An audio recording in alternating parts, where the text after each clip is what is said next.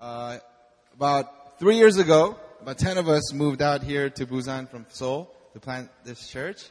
Uh, and then we were here for about two years. And after about two years, there was a second wave of people from Seoul that moved down to kind of support. Uh, we call them the Icha. Icha is like the second, in Korean, is basically when you go eat once, the first time, and then the second thing you eat is called Icha. And so it was our second wave team that came down um, to really support this church and bless this church. And um, of that team, uh, this brother named Todd, he's going to preach for us today. He has he's gifted. Um, what, what's the word? Uh, in speaking, like he speaks very well. I've had many conversations with him. I used to be his, I used to, be his uh, small group leader, and and I, I would be there, like you know, trying to speak into him, and then all of a sudden he's, he's speaking to me. He's a very good speaker. He's gifted um, in, in, in public speaking, and I believe that he's gifted in preaching.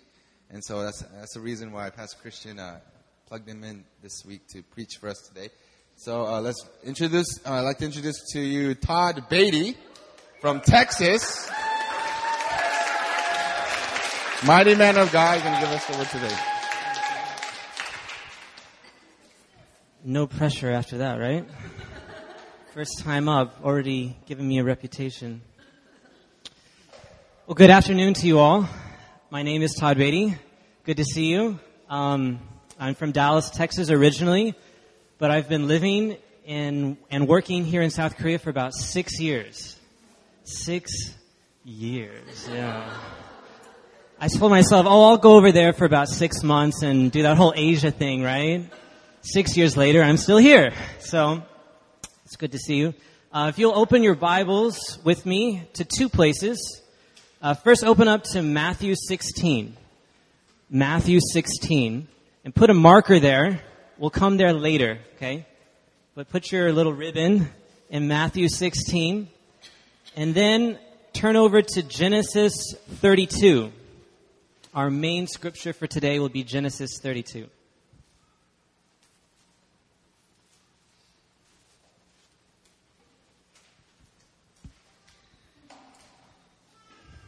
Y'all there? Okay.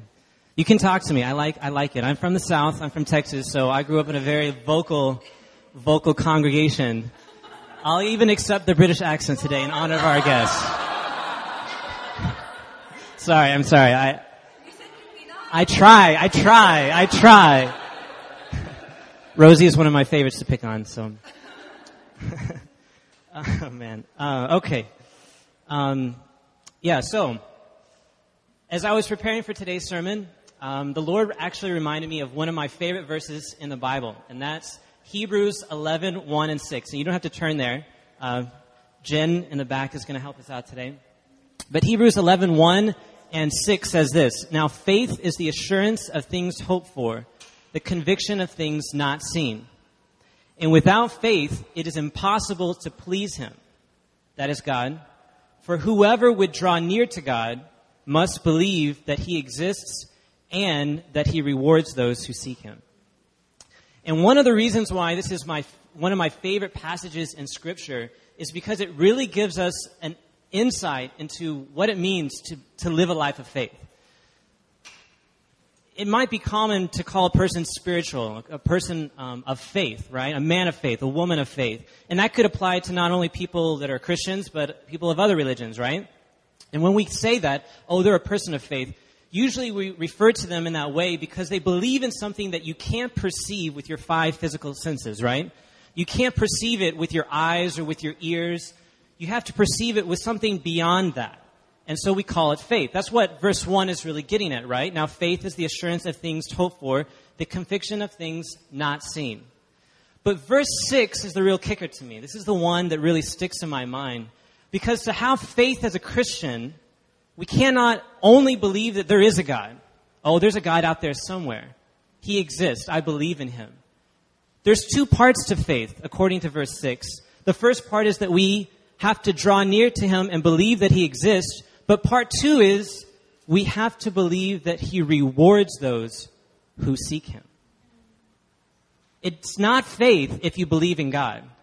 It's faith if you believe that God is a rewarder. It's not faith just to believe in God. it's faith to believe that God will reward you when you seek Him, that God is good. And so, what I want to talk to you today about is our perception of God. Who do you think God is? And um, it's something that I personally have been wrestling with a little bit. I think we all do. As we grow in faith, we have to experience God in fresh and new ways. He becomes different things to us in different seasons in our life. And um, this June, um, I was celebrating um, an international holiday. It started a few years ago in, in Dallas, uh, but it's grown to international prominence. And of course, the, the holiday I'm talking about is my birthday. And my mama celebrates it in the United States. I celebrate it here. That makes it international, right? So this year I turned 29. Yeah, why? Right? Like, and at at first, like usually I'm not I'm not too big into birthdays. Um, you know, birthday is a birthday. Especially the older you get, you're like, oh, it's just another birthday. But this year, man, 29 was hard. it's like, wow, I'm almost 30. 30 sounds like death. Is there life after 30? I'm not sure. 28, when I turned 28, I didn't really think anything of it. I thought, oh, I've got plenty of time. Two more years in my 30s. There's lots to happen then. But this year, 29, for some reason, I thought, this is my last year in my 20s. This, I gotta make it count. I gotta make something of my life. And I started struggling with some deep issues about my, my life, like where I was, and I discovered that, you know, I can be very unhappy with what I feel like I've accomplished so far, especially since I've been in Korea for six years. Now, if you guys know me, you know that it's difficult sometimes for me to live here. And one of the things that I particularly struggle with when I'm living here in Korea is the food. And I grew up in Dallas, Texas. I grew up, you know, with hearty meals, meat, potatoes, steak. Come on. Oh, steak. Korea does not got any good steak. Mexican food. Don't get me started about Mexican food.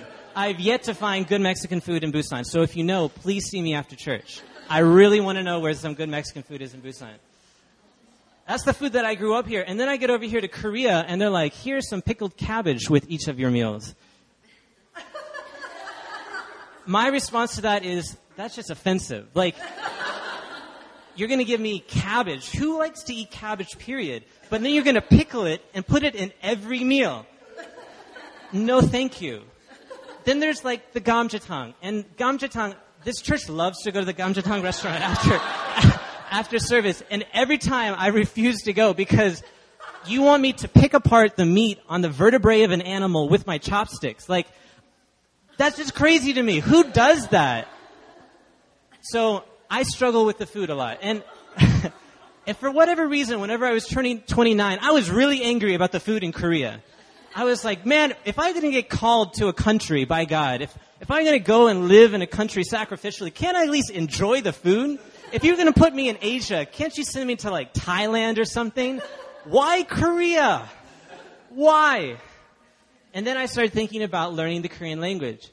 And if you guys know, I've been trying to learn Korea for the past two years. And I've been in these uh, classes. In addition to working full time, I've been in these classes and I've taken more than 400 hours of class in the past two years trying to learn Korean. And during that time, I've taken six different Korean um, evaluation tests. Out of the six tests that I've taken, I have failed five of them. five of the six tests I have failed and not by like a small margin. It's like you bombed that. It, like to the point where like they're just like they look at me like, why do you persist with this? Why do you persist with this? The only test I did not fail was the level test. The test that put me into the right level of the program. That's the only test that I did not fail. Every single one of them I failed. And so, as I was getting kind of, you know, bitter about living here for six years, and as I was struggling with my life and how I feel like it's, it's panned out for the past 29, 29 years, I, I just started realizing like, man, yeah, this is, this sucks. Like, what am I doing here? Am I, am I making a difference? Because everybody's got different needs, right? Some people, like, they need to have a lot of friends. They need to feel included. They need to be popular. Some people desire fame and fortune. I need to know that what I'm doing matters. That's really important to me. And I'm not trying to say that others are not important. Uh, uh, if those are important to you, that's fine. I'm just saying, like, for me, I have to know that what I'm doing is of significance. And I, sometimes I really struggle. Is it, is it really significant? I'm a Hagwon teacher. I work in these after school academies. And sometimes I wonder, man, I don't know if they're learning anything. It's been six years. Do I have any, can I say that I've really taught anything to these children? Anyway, okay, so I struggle with living in Korea sometimes. I struggle with being here. I struggle with understanding what does it mean? Why is, why is this where I'm at? And why have I persisted in doing it for six years? That's kind of crazy too, right? Like, why did you, why did you do this to yourself? But as I got into it, as I thought more and more about the struggle, what I really realized was my struggle was not so much with Korea. Korea is Korea. Korean food is going to remain the same whether I like it or not. Korean culture is going to remain the same whether I like it or not. My job, the Hagwon industry is going to remain the same whether I like it or not. What I'm really struggling with is not this country. It is not my circumstances. What I'm really struggling with is what God has revealed to me. I'm really struggling with God. I'm really struggling because I feel like God brought me to Korea. And I'm really struggling because I, I feel like God encouraged me to stay in Korea. Now, He didn't force me to stay. I don't, I'm not one of those people that believes that I'm I'm imprisoned here. I chose, I choose to stay. God's not going to lock me up here or something like that. It's not a prison cell. But I believe that God sent me here and He encourages me to stay here because He has plans for me here. And so when I was struggling with Korea, I realized, man, my struggle is not really with Korea, it's with God. And when you think about it, all of our struggles, all of our offense, it really goes back to God. Whether you're a believer or not, it really goes back to God. If you're sick, your struggle is essentially, and you're a believer especially, why doesn't God heal me? Why won't He heal me? Is He, is he not powerful enough? Is He not good enough? Does He not want to? Is there something I'm not doing? If you're having a difficult situation in your finances, like, God, why do you bless that person and not me? Why does that person seem to have a, a better family than I do? Why did they get this and I didn't? The struggle ultimately is with God. And if you're a non believer, if you're, if you're not yet professing faith in Jesus Christ, the question really is is there even a God?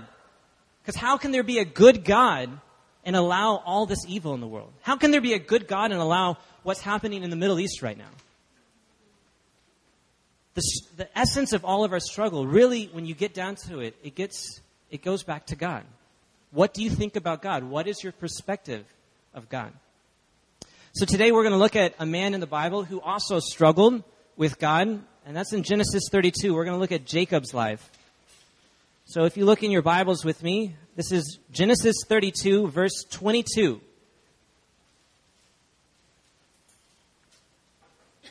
Genesis 32, verses 22 um, to 32. I'll read the even and you read the odd. I'll be reading from the ESV. If you don't have the ESV, that's okay. Just try not to shout too loudly or something. Okay, so the same night he arose and took his two wives, his two female servants, and his eleven children, and crossed the ford of the Jabbok.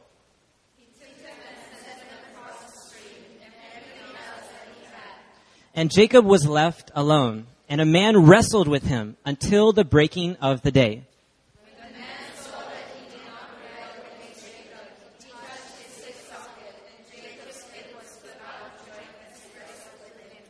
Then he said, Let me go, for the day has broken.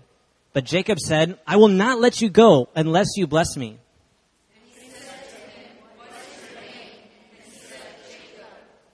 Then he said, Your name shall no longer be called Jacob but Israel, for you have striven with God and with men, and have prevailed.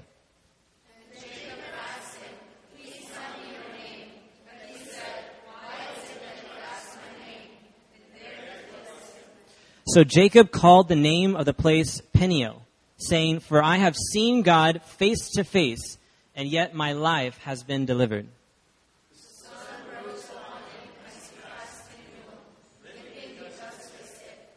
Therefore, to this day, the people of Israel do not eat the sinew of the thigh that is on the hip socket, because he touched the socket of Jacob's hip, hip on the sinew of the thigh. Okay. So, a little background. You probably know, um, many of you probably already know the story of Jacob, but Jacob is a twin, right? He has an older brother, the twin that was born first, named Esau. And um, because Esau was born first, he was entitled to the birthright, a greater portion of the inheritance from their father Isaac. He was also, um, Esau was also entitled to a blessing from Isaac. But Jacob was able to trick Esau and take both of those away. Now, when Jacob tricked Esau and took away the birthright and the blessing of Isaac, Esau, of course, was really angry. And he vowed to kill Jacob as soon as Isaac died. And so Jacob goes to um, Rebecca and Isaac, his parents, and they say, hey, look, your brother's going to kill you. That's a problem. So we need you to go find a wife we want you to go to um, your mother's brother. His name is Laban. And we want you to go to his house and find a wife for yourself and just kind of chill out there until everything blows over with your brother. And then maybe you can come back later and he won't try to kill you. Um, and so Jacob's like, that sounds like a great idea. I get a wife and I don't get killed. Let's do it. And so as he goes, as he leaves his house, um, he's traveling to meet his uncle Laban and as he's traveling, he has an encounter with God. And this is where um, Jacob has a dream. And in the dream, there's a ladder. And, and he sees angels ascending and descending in this dream. And he says, Wow, this is truly the, the house of God. And he calls that place Bethel. And at Bethel, that's where God makes a promise to Jacob. And, and God makes a promise I will give you safe passage. You will return back to your home safely because I will be with you. And that's where Jacob eh, begins to have his own relationship with God. Apart from, you know, he, he's born into Isaac's family. Isaac had a relationship with God, but this is really the birth of Jacob's relationship with God. Well, fast forward, then he goes and he meets Laban, and Laban has a very beautiful daughter named um, Rachel. And Rachel, he falls in love with Rachel at sight, and he wants to marry Rachel, but Laban tricks him into seven years of service in order to get Rachel's hand in marriage. And Jacob's like, I love her so much. Of course, I'll work for you for seven years, and at the end of seven years, I'll marry Rachel. Well, problem is that Rachel had an older sister called Leah. And whenever the seven years had passed, um, Laban tricks Jacob and actually weds him to Leah, not Rachel. And so the next morning after their wedding night, um, Jacob wakes up and he realizes, oh my goodness, I'm, I'm sleeping with the wrong woman. which how that happened, I don't know. That's really interesting. Uh, how that, yeah, I don't know how that happens, but anyway, it did evidently, and he didn't realize it until the next day that he was with the wrong woman. And so he goes to Laban. and He's like, "You tricked me. This is Leah, not Rachel, the one I love." And he and Laban says, "Oh, you want Rachel? Work another seven years for me." So he works another seven years for Rachel, and he weds Rachel as well. Basically, fast forward all through that. In in total, he works 20 years for Laban. 20 years for Laban. Um, and serving him in his household. And at the end of 20 years, God speaks to Jacob and says, It's time for you to return back to your home. Now, problem Jacob doesn't really like working for Laban. Laban's not a particularly nice, nice guy. But he knows who's waiting for him at home. And who's waiting for him at home is still the same brother that vowed to kill him when he left. So it takes a certain amount of faith for, for Jacob to do this. Eventually he does it, and he leaves Laban, and he's on his way back, and this is where we take up the story. Is when Jacob's on his way back, he's, he's literally one day away from meeting Esau, the very person that he ran away from to begin with. He's one day away from confronting one of his biggest fears in life. And so what he does is he sends all these things, all these gifts ahead of him. He sends basically all that he owns ahead of him to try to appease Esau because he's scared. And He's like, maybe I can soften up his heart if I just give him a bunch of gifts before he sees me. And all that he's left, he's left completely alone because everything that he has, his, even his w- wives and children, he's put in front of him. Which, you know, I don't think is a great fatherly move, but he did it.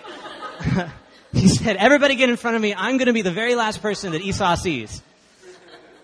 Okay? And so Jacob is the only person left on this side of the river.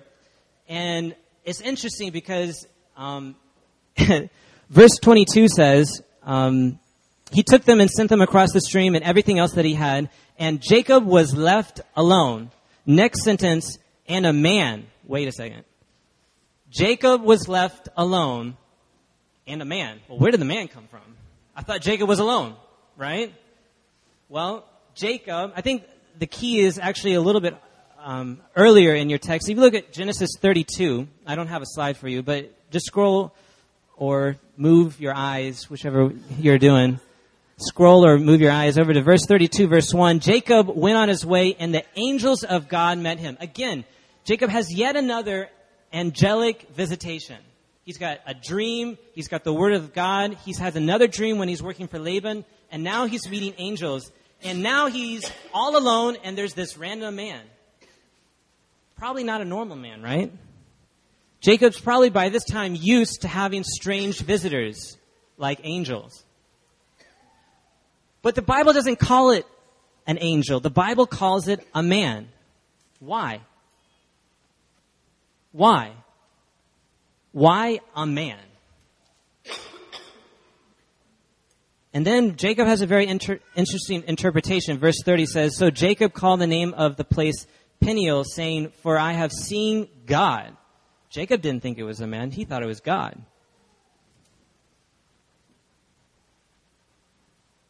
What does that mean?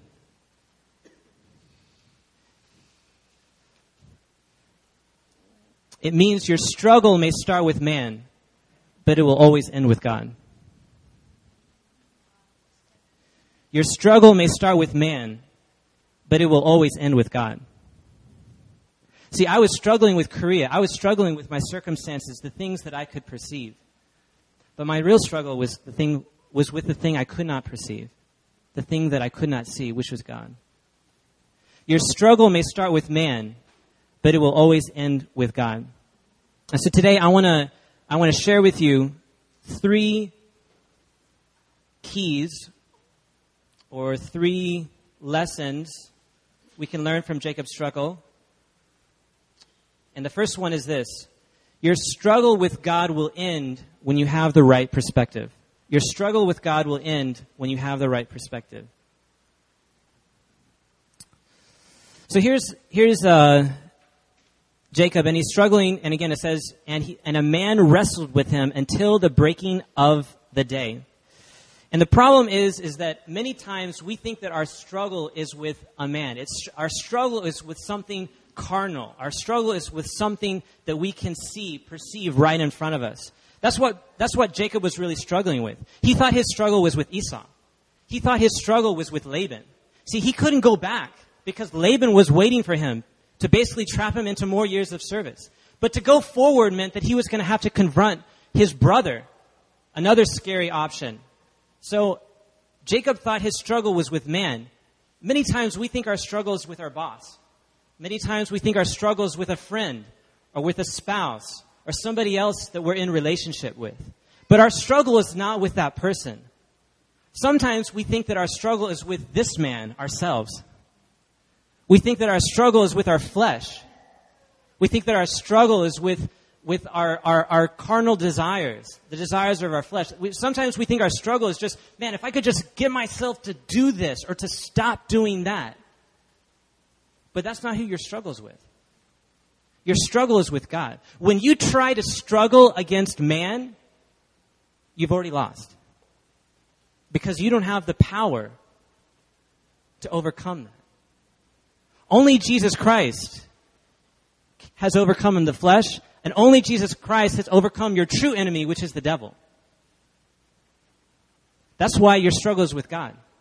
How did you become a believer? You didn't become a believer because you beat sin. Oh, I whipped that sin. I whipped that out of place. Now I'm, now I'm a believer. Now I'm righteous. No. You became a believer not because you defeated the devil. You became a believer because you submitted to God. Your fight is always with God. It's not with the devil. When you start fighting the devil, you're playing into his hand. When you start fighting your flesh, you've already lost. Galatians 5 says that Jesus overcame the flesh. So walk by the Spirit. It's not a matter of fighting your flesh, it's, about, it's a matter of submitting to God. So the first one is the right perspective. You gotta know who your real enemy is. And God's not your enemy, of course, but you gotta know who you're real, who you're really fighting. The other interesting thing is, again, this is not an ordinary visitor. And as I've already told you, Jacob was kind of used to having angelic visitors. This, this man, and some people, some Bible scholars speculate maybe he was a pre-incarnate Christ, maybe he was an angel. We're not exactly sure. The Bible's not expressly clear on who, who it is that uh, Jacob's actually wrestling with here. But this, this whoever it was, it, he was probably sent there to actually bless Jacob in his time of need.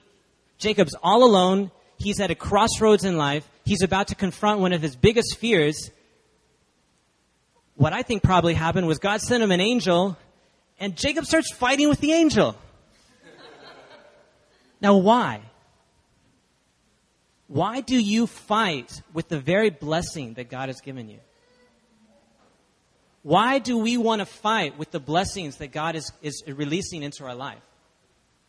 I believe that the reason why Jacob was probably fighting with that angel is because he wasn't confident that God was really with him still. He still wasn't really confident that God was for him.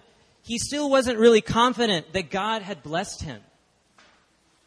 He still thought it was up to him. There's something more that I need to get. There's something more that I need to do. And so the first thing is, as soon as he saw this, saw this guy, they start wrestling. That leads me to point number two. Your struggle with God ends when you renew your trust with Him. Your struggle with God ends when you renew your trust with Him. I think it's very interesting how this fight goes down. Look at 25. When he saw the man, uh, when the man saw that he did not prevail against Jacob, in other words, Jacob didn't give up, he touched his hip socket, and Jacob's hip was put out of joint as he wrestled with him. Then he said, Let me go, for the day has broken. And I think that means, hey, my time is up. I did my duty. It's time for, my shift is over. Let me go. But Jacob said, I will not let you go unless you bless me. Now this is really weird to me because if you dislodge my hip, I'm probably going to let you go and start, you know, screaming like that's really going to hurt. Here, the angel or God touches Jacob's hip and it's dislodged. And what does Jacob do? He like is still holding on and be like, no, I will not let you go until you bless me. Wow you know, props to a brother for perseverance. Like, if you break my hip, I'm gonna let you go. In fact, I probably don't want to be near you anymore if you break my hip.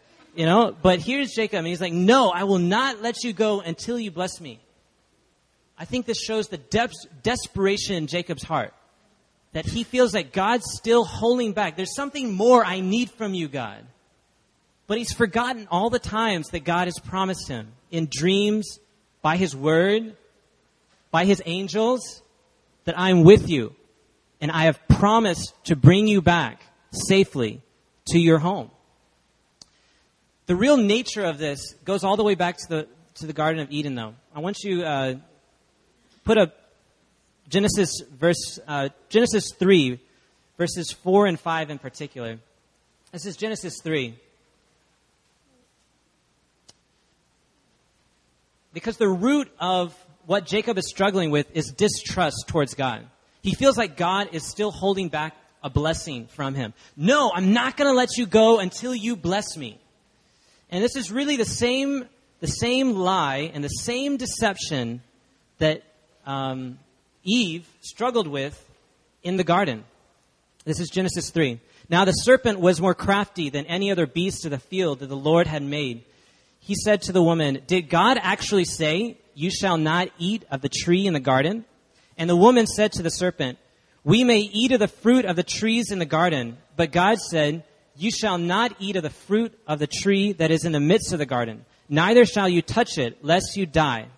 But the serpent said to the woman, You will not surely die, for God knows that when you eat of it, your eyes will be opened, and you will be like God, knowing good and evil. Now, there's a lot of there's a lot of lies in there. First of all, Eve was already like God, right? She was made in God's image. So, lie number one, right? But the other lie that God, that the serpent is really trying to spin over Eve is that, hey, God's holding out on you. Be careful of that God guy. He looks good. He seems good, but he's holding out on you. See, he knows that if you do this one thing, you'll be like him. And he doesn't like that. He doesn't like that. What's the nature of distrust towards God? You think God's holding out on him. You think God is holding out on you. You think that there's still something that, that God has that you don't have access to. That's not the case, though. God had already blessed Jacob with everything that he need, he needed. God had blessed him and promised him, Jacob, I am with you. I am with you and I promise safe return to, to your home. Jacob had everything that he needed to confront Esau, but he still felt like there was something God was holding out on him. And so he struggled. He struggled. Your struggle may begin with man, but it will always end with God. And that really leads me to point number three. God is not holding back on us because He's given us a new identity. Your struggle ends with a new identity. A new identity. Look at verse 27 back in uh, Genesis 32. This is verse 27. And he said to him, What is your name? And he said, Jacob. Then he said, Your name shall no longer be called Jacob, but Israel, for you have striven with God and with men and have prevailed. Then Jacob asked, asked him, Please tell me your name. But he said, Why is it that you ask my name? And there he blessed him. So Jacob called the name of the place Peniel, saying, For I have seen God face to face, and yet my life has been delivered. When Jacob struggled with God, God had to change Jacob's identity. See, Jacob still thought that his fight was with the devil. He still thought his fight was with man. And in fact, the name Jacob means deceiver. Now, who is the ultimate deceiver? Satan. It's okay, you can say it. It's an interactive sermon, remember? Yeah, Satan. Jacob still thought Jacob still thought he was more connected to the deceiver than he was to God. Jacob still thought that he had more connection to Satan than he did to God. He still thought, "Oh man, I've got to deceive to get my blessing. I've got to deceive to get what's coming to me. I've got to take things into my own hands in order to make it work." Why? Because that's how he gotten the birthright. That's how he had gotten the blessing. That's how he had gotten, basically, that's how he left Laban. He thought he, he needed to deceive in order to, you know, what did he do? He sent a bunch of presents in front of Esau and even his wife and kids. He thought he had to take matters into his own hands to provide for him to, to, to, to be safe. Jacob, the deceiver, had to become Israel a new identity, a new man. The name Israel actually means one who struggles with God. One who struggles with God. And so Jacob, he had to give up his, his, his relationship with his old self. He had to give up his relationship with the way that he knew how to do things so that he could enter into the relationship that God had prepared for him, which was to struggle with him and not with man. Now turn over to um, Matthew 16.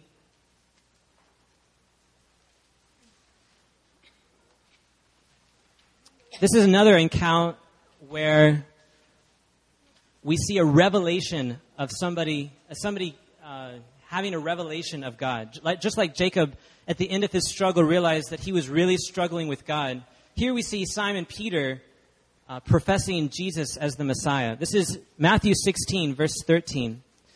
Now, when Jesus came into the district of Caesarea Philippi, he asked his disciples, Who do people say that the Son of Man is? And they said, Some say John the Baptist, others say Elijah, and others Jeremiah or one of the prophets. He said to them, But who do you say that I am? Simon Peter replied, You are the Christ, the Son of the living God. And Jesus answered him, Blessed are you, Simon Barjona. For flesh and blood did not reveal this to you, but my Father who is in heaven. And I tell you, you are Peter, and on this rock I will build my church, and the gates of hell shall not prevail against it. I, re, I will give you the keys of the kingdom of heaven, and whatever you bind on earth shall be bound in heaven, and whatever you loose on earth shall be loosed in heaven. What happens here? Just like Jacob, Peter has a revelation of who Jesus really is. You're not just a good man. You're not just a good prophet. You are Jesus the Messiah. And what happens? Does Jesus change? No, Simon changes. Jesus then proclaims, you are, you are, uh, find it, let me find it. Simon Peter, you are, uh, you are Peter, on this rock I will build my church and I will give you the keys. What happened when Jacob realized who he was struggling with? His identity changed. And he realized my fight is not to get something on this earth. My fight is not with this, with man. It's not with this world. My fight, if there is one, is with God. My connection is with him. And what is that connection? What is that, that relationship with God give me? It gives me everything. It gives me keys to the kingdom. God is not holding out on you. He is giving you the keys to the kingdom. Now, this translation makes it sound like that I can go around with my keys and like unplug different things with whatever I want to do. Like, oh, I don't want it to rain today, so I'm not going to, you know, I'm declare that it's not going to rain today. Or, oh, I, you know, I don't like that color there, so poof, you know, like, I'm going to change that. I'm going to do that. It's not really what God is or Jesus is trying to get at. So uh, I think the amplified version of the Bible has a little bit better translation here, uh, and it says it says this. Uh, look at verse, this is Matthew 16, 19. I will give you keys of the kingdom of heaven, and whatever you bind on earth must be what is already bound in heaven, and whatever you loose on earth must be what is already loosed in heaven. What is this basically getting at? Your keys give you open heaven. They give you open access to God. They give you open access to the kingdom. It's not about you walking around with this like rogue authority just doing your own thing. It's about you being connected to God the Father. And if you're struggling in something, your struggle is because you're, you're moving outside of the kingdom. If you're struggling in something, it's with Him. It's not with this world.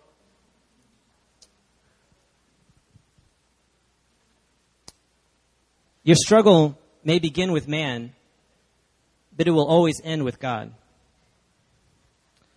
I want to close with a story, and I'll, I invite the worship team to get ready.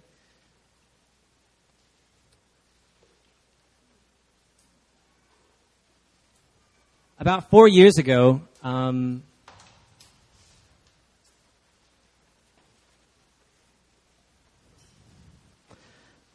about four years ago, uh, a young man came into the hillside uh, community, and this young man uh, was struggling with a lot of different things. He was struggling with depression. He was struggling um, with a failed engagement. He was struggling with hidden sexual sin. He was struggling with same sex attraction. He was struggling with his identity. He was struggling with his direction in life. At only 25 years old, he thought that his life was pretty much over and worthless. He was struggling with his connection with God. But then, whenever he came to Hillside, just like Jacob, he actually, for the first time, felt like he could say he met God face to face. And that changed everything for him. Because his struggle really wasn't with his depression. It really wasn't with his issues of lust, fleshly desires. His struggle with, was with understanding the heart of the Father. A loving Heavenly Father that has overcome sin and death and, and offers grace and freedom completely free. I'm very familiar with this young man's story because that's me. Four years ago, I came in to this community with a lot of struggles. A lot of struggles. Some known, some unknown. Some apparent, some unapparent.